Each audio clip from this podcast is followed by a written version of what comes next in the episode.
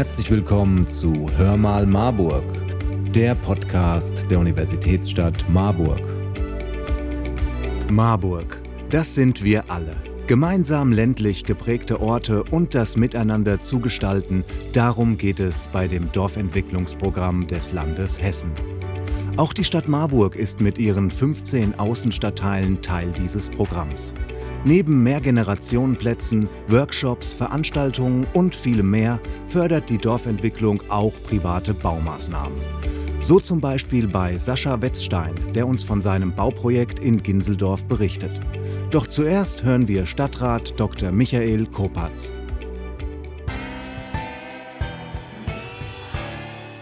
Hallo, Herr Kopatz. Die Stadt Marburg ist Teil des Dorfentwicklungsprogramms des Landes Hessen. Seit wann ist die Stadt dabei und worum geht es da? Ja, Hallöchen. Also zunächst einmal, ich bin ja erst seit 1.8. hier Stadtbaurat für Klimastrukturwandel in Marburg und für mich war dieser Prozess ganz neu und gleich bei dem ersten Treffen der Steuerungsgruppe habe ich mich sehr darüber gefreut, diesen Prozess so kennenzulernen und äh, war beeindruckt von der Dynamik, äh, die dieser Prozess hat und von den Leuten, die daran mitwirken und sich engagieren. Wir haben in Marburg hier 15 Außenstellen, äh, die seit 2014 Teil dieses Entwicklungsprogramms sind. Dieses Förderprogramm gibt es eigentlich nur für ländlich geprägte Orte. Es geht darum, dass die Ortskerne äh, in den Außenstadtteilen belebt werden und vitalisiert werden. Was bedeutet das? Wie wird das umgesetzt? Die Bürgerinnen und äh, versuchen den Ortsberäten zusammen mit vielen Treffen und Veranstaltungen zunächst einmal ihre Stärken und äh, Schwächen auszuloten. Und dann äh, hat man hier in Marburg Arbeitsgruppen entwickelt. Zum Beispiel zum Thema Mobilität. Dort ist dann das Carsharing-Projekt entstanden. Es gab also in der ganzen Zeit viele Prozesse und Ideen und äh, es wurden Ziele entwickelt. Und das Ganze äh, nennt sich integrierter integriertes kommunales Entwicklungskonzept. Ja, und das Dorfentwicklungsprogramm fördert genau solche Ideen, die aus diesen Stadtteilen entstanden sind. Ja, und äh, zudem werden private Baumaßnahmen in, im Rahmen dieses Förderprogramms unterstützt, die zum Erhalt der Ortskerne beitragen. Was sind das zum Beispiel für Projekte? Das sind zum Beispiel Bauprojekte für Orte der Begegnung, etwa Mehrgenerationenplätze, da gibt es Projekte in Gisselberg, Wershausen, Dagobertshausen, Syrax-Weimar und es gibt den Treffpunkt Komp in Most. Und es gibt so Projekte zur Umgestaltung von Freiflächen, wie etwa die Grünfläche in Dilchhausen beim Ehrenmal für Aufenthaltsqualität.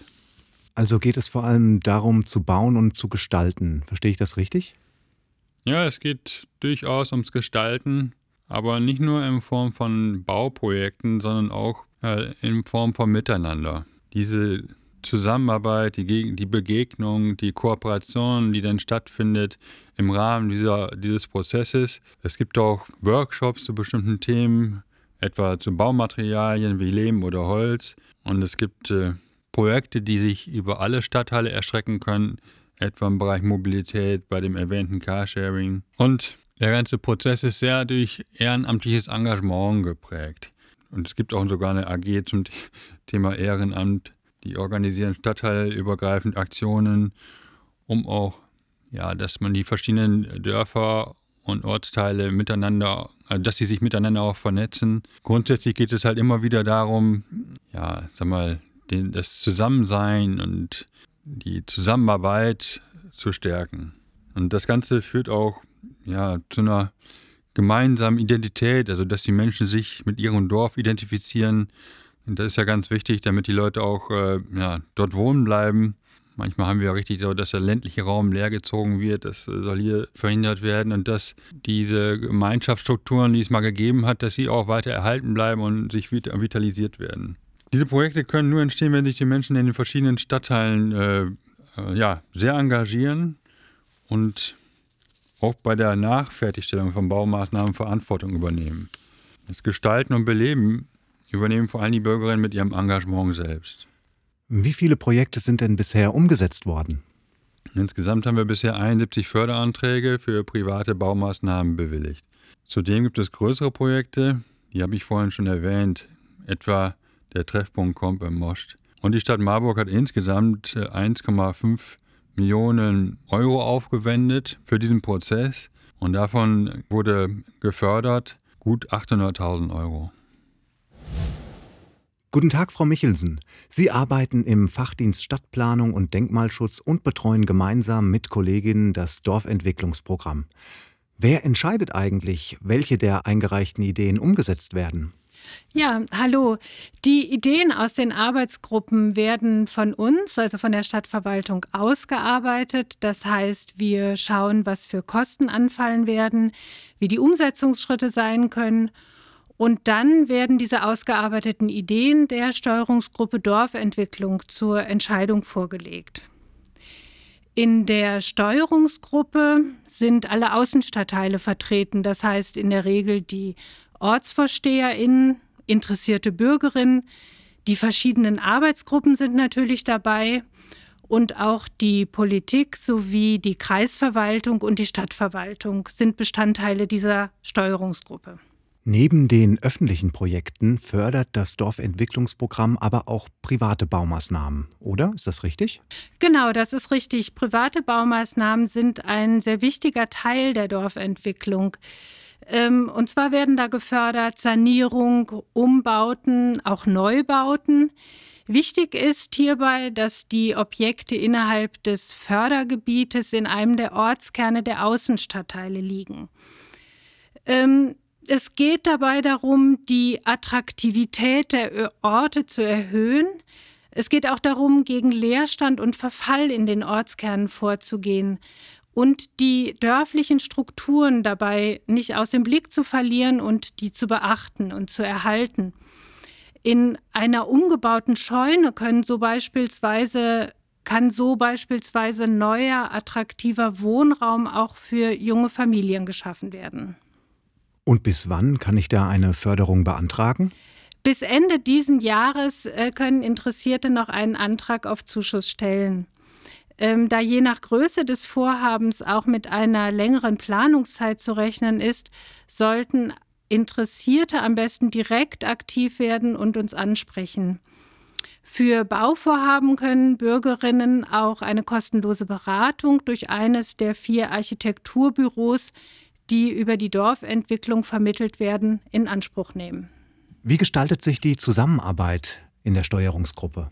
Die Zusammenarbeit in der Steuerungsgruppe läuft sehr gut. Einmal zwischen den Ortsteilen, dass eine größere Vernetzung stattfindet und auch zwischen der Steuerungsgruppe und der Politik und der Verwaltung findet ein guter und regelmäßiger Austausch statt und die Steuerungsgruppe legt sehr viel Wert darauf, dass auch nach Auslaufen des Förderprogramms dieser Prozess fortgesetzt wird und ähm, die Steuerungsgruppe weiterhin ihre Arbeit macht und auch weiterhin für die als Sprecher für die Außenstadtteile ähm, fungieren kann. Und für die Verwaltung bedeutet das auch ein, ein großes Plus, dass wir gemeinsam Entscheidungen mit der Steuerungsgruppe, mit allen Außenstadtteilen gemeinsam treffen können, die für die Entwicklung der Außenstadtteile entscheidend sind. Hallo, Herr Wetzstein. Sie haben die Förderung des Dorfentwicklungsprogramms in Anspruch genommen. Für welches Projekt haben Sie denn die Förderung beantragt? Ähm, richtig, ich habe den Förderantrag gestellt, um ein ehemaliges Bauernhaus, was als Einfamilienhaus ähm, bewohnt wurde, in ein Zwei-Parteien-Haus ähm, zur Vermietung umzubauen. Woher kam die Idee, so etwas zu machen?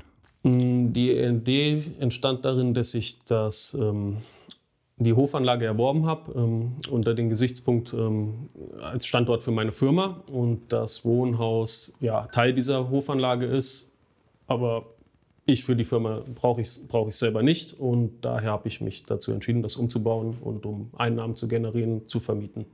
Wie sind Sie auf das Förderprogramm aufmerksam geworden? Ähm, durch das Förderprogramm bin ich, ähm, wenn ich mich recht entsinne, ja, durch einen Zeitungsartikel bin ich darauf aufmerksam geworden. Und wie lief das dann ab? Wie ging's los? Ähm, ja, der Prozess lief folgendermaßen ab. Es gab eine Vorabstimmung, bevor das ähm, Gebäude überhaupt gekauft wurde mit der Stadt Marburg. Und ähm, da wurde schon mal eruiert, was überhaupt möglich ist, ob das mit meinen Vorstellungen übereingeht, aus Denkmalsicht auch äh, umzusetzen wäre. ja, das haben wir dann so rauskristallisiert und das hat gepasst.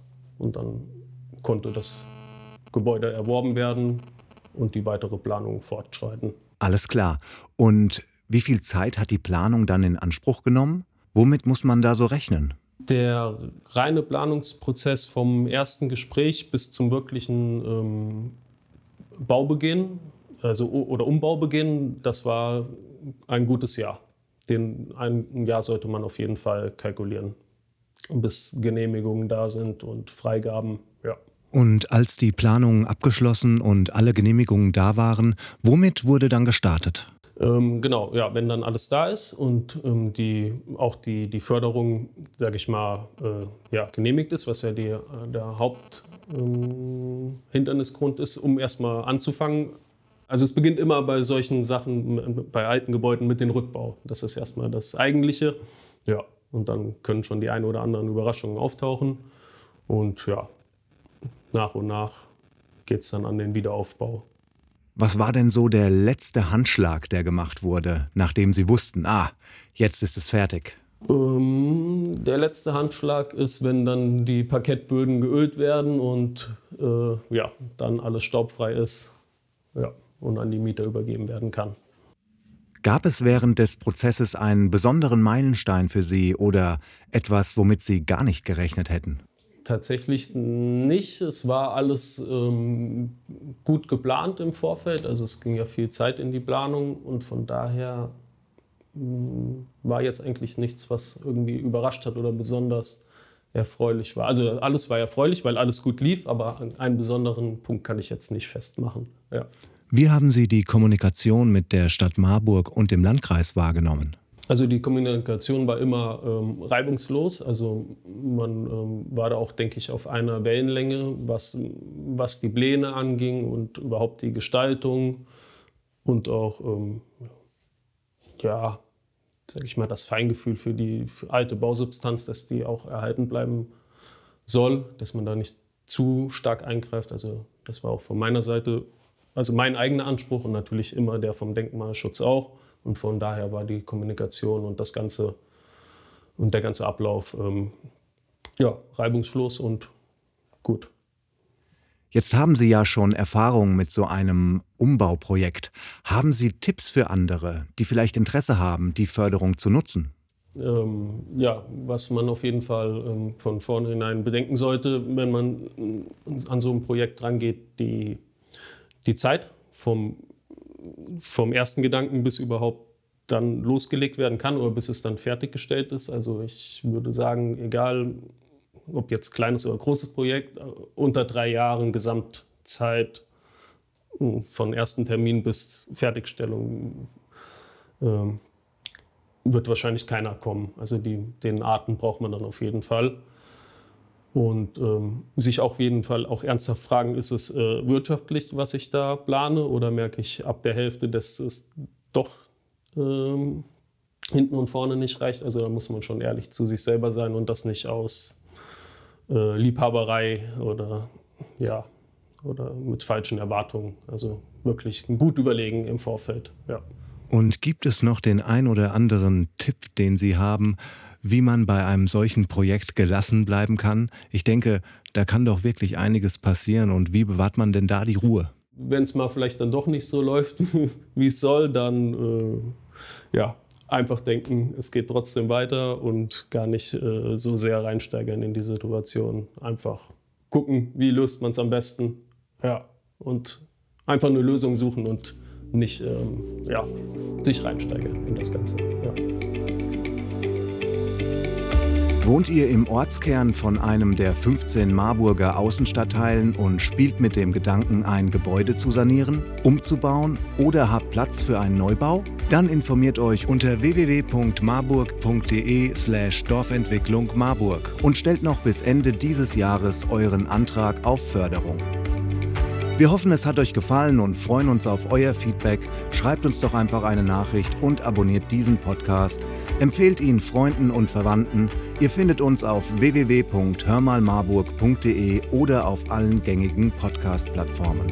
Also, wir hören uns beim nächsten Mal, wenn es wieder heißt Hör mal Marburg, der Podcast der Universitätsstadt Marburg.